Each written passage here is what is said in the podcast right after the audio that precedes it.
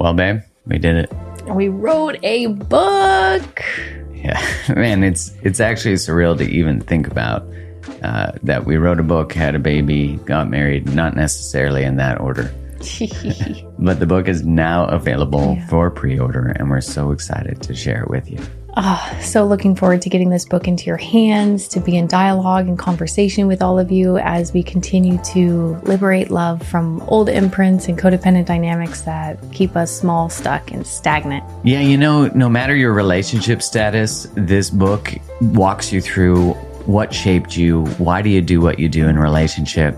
It dives deep into your relationship blueprint, attachment styles, and most importantly, which is different than every other book that's ever covered codependency in the past, we explore the role of the nervous system in that.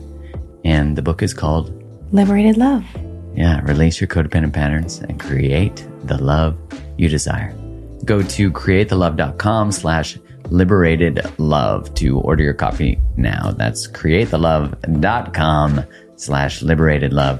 And get that pre-order in, and you'll be able to get a free download of a meditation we created and a workbook that goes along with it. Much love and appreciation for your support. Much love. Thank you. Hello, and welcome to another episode of the Mark Groves Podcast. So today I'm coming at you with a solo episode, and I want to preface this one that I'm going at it. I'm going sharp. It might be a little ranty, but I have some things I really want to cover that I think are so important that I've been learning lately through witnessing clients' challenges in my mastermind, in just actually general conversation that I see and questions I get, you know, like hundreds of questions. And so I'm really excited to share with you some insights that I've had into certain patterns so that through listening to this episode, you're going to cultivate a deeper level of trust in yourself, witness where you give that sense of trust away, where you actually lose trust in yourself without even knowing it. And also how we can orient to what we want to create in our lives from a different place so that it's not so rigid and strict and controlling. Because essentially, if we're trying to create something in our life, let's say it's work and abundance, let's say it's relationship and love and abundance, right? No difference, right? Because they're both about receiving. They're both about allowing more, right? Do you hear that? More into our lives. And so a lot of what I witness is that people are wanting to engage in an activity to get an outcome. Like, I learned about dating, so why didn't I get that last guy that I dated? Or I finally put in a boundary, but that didn't transform my relationship. It actually caused resistance and friction. So we think that the outcome is actually what indicates success.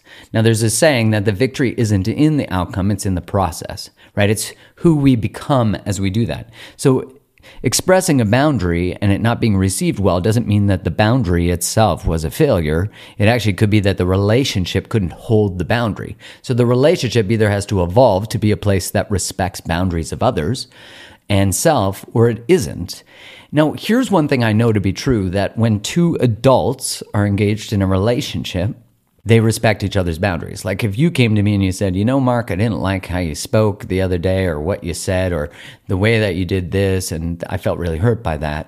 Or, hey, I'm going out, you know, you asked me to do something the other night and you didn't call me back in time.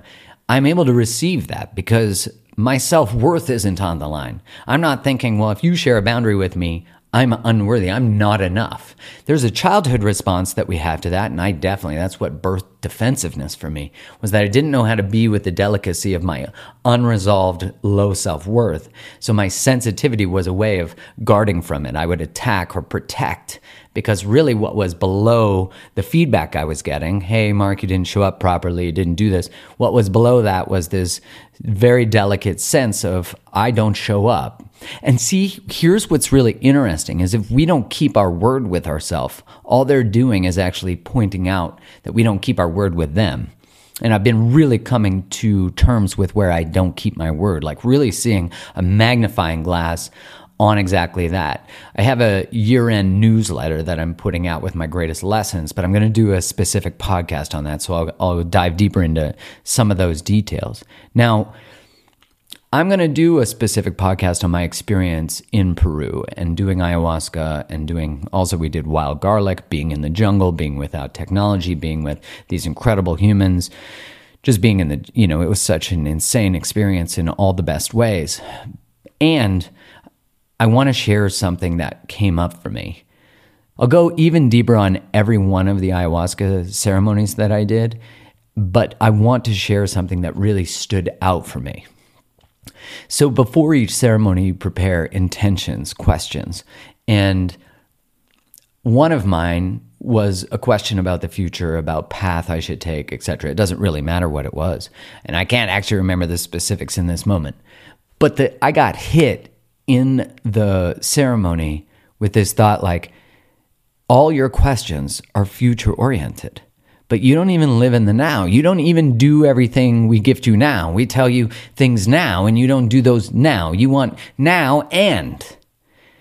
And I've thought a lot about this, that we want to leap and step into our passions and our purpose. We want to finally say no to the unavailable person. We want to share something that's coming up with our partner. We want to do all these things, but we want to know that it's going to work out a certain way. We want to know that when we leap, that the net will appear, that when I jump off the plane, the parachute will open.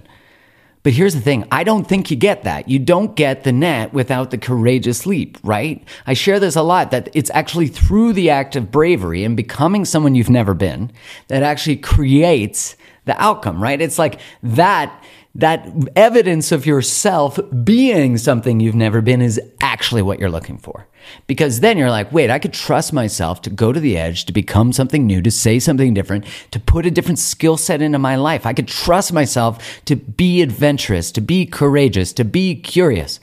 Oh, wow, that's all I need. And if you couple that with humility, the willingness to receive feedback from others and your life, now trusted feedback from people, not someone with a cat picture on Instagram who's private, who doesn't actually get in the ring, but people who love you, who actually want more for you. Adults can do that. Adults can sit beside each other and your light doesn't become a thing that scares them. They're like, I want more of your light. Think every romantic relationship, but every relationship in the world of closeness, right? Like family and friends, all the people we consider are people. You know that saying, the 5 closest people in your life will be reflective of your values, of everything. Because really what you're doing is through osmosis, through observation, you're seeing, how should I be? What is inclusivity in this group? What are the values of this group? That's why you want to hang out with people who stretch you, who make you think differently, people who create what you want to create. That's why masterminds are powerful. That's why communities are powerful, because we put ourselves around people who are already creating and becoming the thing we want, the values we want to embody. Humility and the ability to receive feedback is incredibly important. And if you have someone model that to you, maybe for your first time, or you see it modeled with other people, this is why witnessing parents navigate conflict and repair is so important for kids, but often the repair occurs behind closed doors. Or conflict in and of itself is so eruptive and disruptive that we never get to witness that it is through discourse, disagreement, conflict that relationships are deepened, that you and I are both made more brilliant.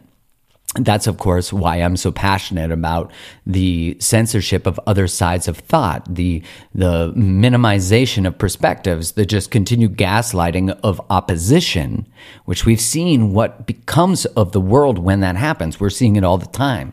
But let's get back to the center of our world, which is you ask a question, you get an answer, you don't actually live that answer yet, and you want more answers. And basically what the universe, whatever I was touching in other realms was like, you don't get other answers yet. You don't even eat everything on your plate. Like, how selfish are you? You want more abundance, more abundance of information, of possibilities, of potential, of direction. You don't even listen to the ones we give you? Like, hell no. I thought about that. Isn't that so fascinating? And I'm sure you can relate to that. It's like, no, I want more. And it's like, you want more certainty. That's what you want. Or you got the answer to the question, you didn't like it, so you just pretended you didn't hear the answer. I know so many people, I've done it, right? And I know so many people live in it. That's why Maya Angelou's words, when you know better, be better. Don't delay that shit. Don't delay that shit. Okay, so here's the thing. Live from a space of curiosity that you're not actually looking for answers, you're looking to maintain curiosity. You're not looking for certainty, because that's an illusion. You're looking for possibility and potential, right? I want you to orient to what you're seeking from a place of, I have to get the answer, going from that to, what's the question I'm asking? What's possible? And you're actually going through the world not looking for the answer, but looking at the world through the question, right? And if that makes sense, what I'm really saying is that stop seeking certainty. Throw certainty out because you're never going to get it. There are certain certainties like feet on the ground when you're in trusting relationships, partners here for me, love for children, love for dog, all that kind of stuff, right? These certainties. But when it comes to future orientation, there are none. There are only possibilities, and there are only questions you're asking right now that you're getting answers to that you need to implement now. I talk about this. Stop delaying what you're becoming. Step fully into the knowledge you have today, and then more answers will appear. You know, we want to build the empire, but we don't even take the time to build the foundation to the empire. And I'm saying, let's build the foundation. Now, I've been thinking a lot about how we create excuses, right? So it's like, I'm tired. Show up anyway. You know, it's like, it's not perfect lighting for my video. Show up anyway. This isn't perfect lighting. I was just like, let's fire it up. We got some shit to say. If I waited for perfect lighting, I wouldn't get to say this. It wouldn't be encapsulated in the coding that it's in right now due to the circumstances that I'm in right now, due to all the different things that are influencing my life. And it's like, I'm not sure people will like what I say. Show up anyway. Because you're not doing it for people to like. You're doing it to transform yourself, and through that uncomfortable placement of yourself, you're transforming others. The willingness to be seen. Life is messy. Show up anyway. Life's hard. Show up anyway. I'm afraid. Show up anyway.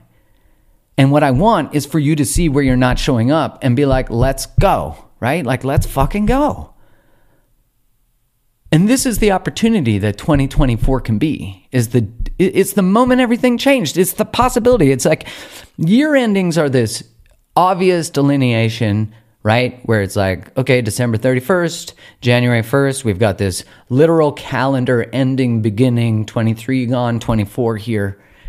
It's like you get to choose when those endings and beginnings are. They don't have to be clear delineations. They're every second of every moment. Let's pick one that everyone picks. January 1st. How do you create success, abundance, possibility, right? Like if you want to create abundance in your life, if you want to create money from your purpose, your passion, give birth to that, step more fully into that, then you do that in the same way that you do it with love. They're not different recipes. They're not. They all require certain specific steps to take. And one of them I can say with 100% certainty is show up anyway. You have to do the brave thing. You have to do the hard thing. You have to go a couple steps further than you've ever gone. And that's why David Goggins is so popular, because he's like, yo, he says motherfucker a lot, and yo, you little bitches, and all that kind of stuff. He doesn't give a shit about what people think, because he knows why he's here and nothing's getting in the way of that. And he's saying, when you go push yourself beyond what you've ever seen physically, everything's possible. And I'm saying the same. When you push yourself beyond in any direction, just pick the thing you're most passionate about. It will show you what's possible for you. Now, here's something last but not least. And that is that I've been really witnessing this lack of trust in choices that people have. Now, I shared a solo episode looking at where we source value, worth, and we do it through power, through money, through sexualization, all these kinds of things. And that episode is really powerful. It's about someone I know who had lots of relationships with people who wanted more from her, and also relationships with people she wanted more from. And I was just pointing out to her that that's the same pattern. It's just in different directions. And when we actually allow relationships to exist that are not in integrity with what we truly want, we're saying that we can't get what we want. I'll go a little deeper into this, but listen to this, which is that if you tolerate people who are hot and cold, you yourself are hot and cold. If you entertain relationships that are hot and cold about you, that means you are hot and cold about what you desire. Now think about that ambivalence in every area of your life. You don't necessarily go towards possibility and what you're passionate about. You're kind of hot and cold about it. You're ambivalent about it. Now, in relationship, when we're ambivalent about what we're choosing, it's because we don't trust our choice. It doesn't mean it's necessarily the wrong choice, but the only way to actually figure out if something's a right choice is to trust what's intuitively coming to us. What I mean by that is, if you don't trust your ability to say no around a man, let's say a man, for example, or a woman, it doesn't matter. If you don't trust your ability to say no to that, you actually will never be able to trust your yes, because your no doesn't even come from an embodied place. Your yes doesn't come from an embodied place. So when you hear people who are going through relational challenges and one person's ambivalent and the other person is tolerating the ambivalence, the person who's ambivalent usually has a lot of guilt about their ambivalence, often, not always, and the other person is blaming the person who's ambivalent. But here's the thing. The person who is tolerating the ambivalence is complicit in the ambivalence.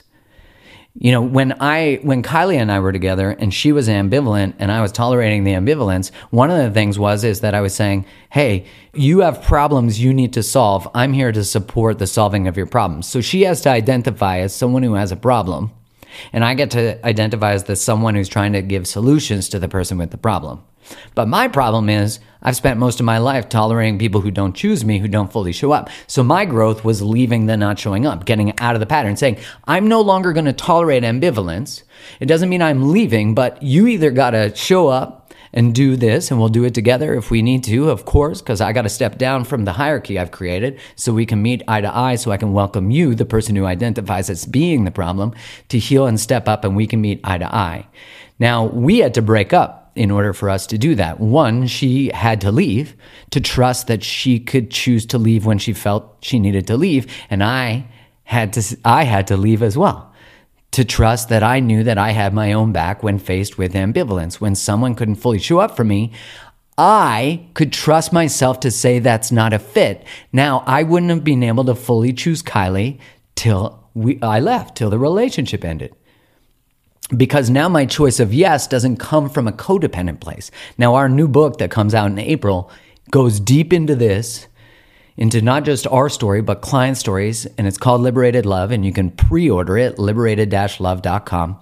Go pre-order it now, and you're going to get the copy at the start. There's going to be opportunities to get into workshops and all that stuff with us, and we go way deeper into that. But here's what I want you to know.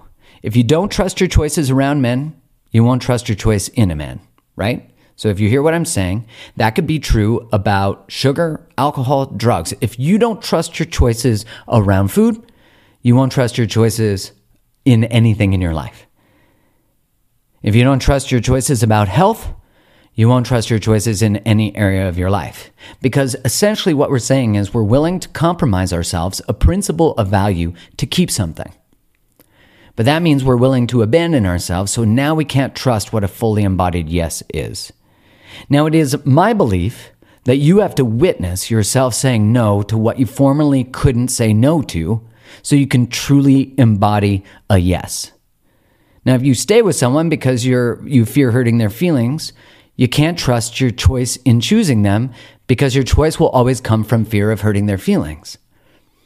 And so we have to tell them the truth so that they can respond to the truth, and they get to choose how they want to show up to the truth that's now been offered.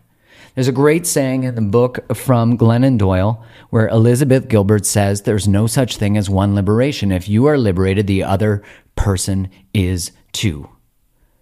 So we often protect people from emotional responses they might have, but it's actually through the not sharing of the truth that we don't allow them to build the skill set to manage their emotional responses. As I said earlier, adults can witness each other have emotional experiences and not try to save each other and not make it about them, right? This is growth. And what I'm saying is, like, stepping into advanced relationship, human connection. It shouldn't be advanced. It should be the baseline we all witness, but I didn't have it. Maybe you don't have it. You know, our parents probably didn't have it. So there's a lot possible for us. There's so much possible for us. And I get so excited about this, because liberation through expression of truth, because love is really telling the truth. That's what it says. It's like, I'm going to lay the truth at the altar, and let's allow our relationship to build the skills it needs to orient to truth, to say that this relationship honors liberation, which means freedom of expression, which means we don't try to protect each other from truth. We trust that each other can grow into it, can learn how to hold it, and eventually you do. There's no truth that Kylie and I can't bring to the relationship that the relationship can't hold. And I know that to be true because we've offered so many. We brought a truth. It melted the relationship down. We did not expect to come back together. We came back together, and it was through that knowing we can leave and love is still present, that makes the baseline of the relationship unconditional love. And I'm saying that's the manifestation of how we orient to ourselves. We tell ourselves the truth. I tell myself the truth. And there is no transformation that begins without telling yourself the truth. And so I say all of that in hopes that there is a resonance in what I'm saying to something in your life that says, hey, show up. Show up. You can do this. You got this. You've got this. If this episode resonated with you, sign up for the masterclass. It's absolutely free on Sunday, January 7th. At 12 p.m. Pacific time. Go to markgroves.com/bestyearyet. And on it, I'm going to dive deeper into what are the steps that we need to take to step into transformation? What are the steps that we need to take, no matter the area of our life, to step into abundance? Because abundance is about receiving. It's about letting yourself win. It's about stepping into what is true for you. And then through the foundation of being with that, oh my God, everything's possible. And so I hope this reminds you everything is possible. If this episode resonated with you, please hit subscribe so you don't miss future ones and share it with someone who you think it would really resonate with. Much love. Have happy holidays, all the things. Merry Christmas, Hanukkahs, everything. I'll talk to you soon. Much love.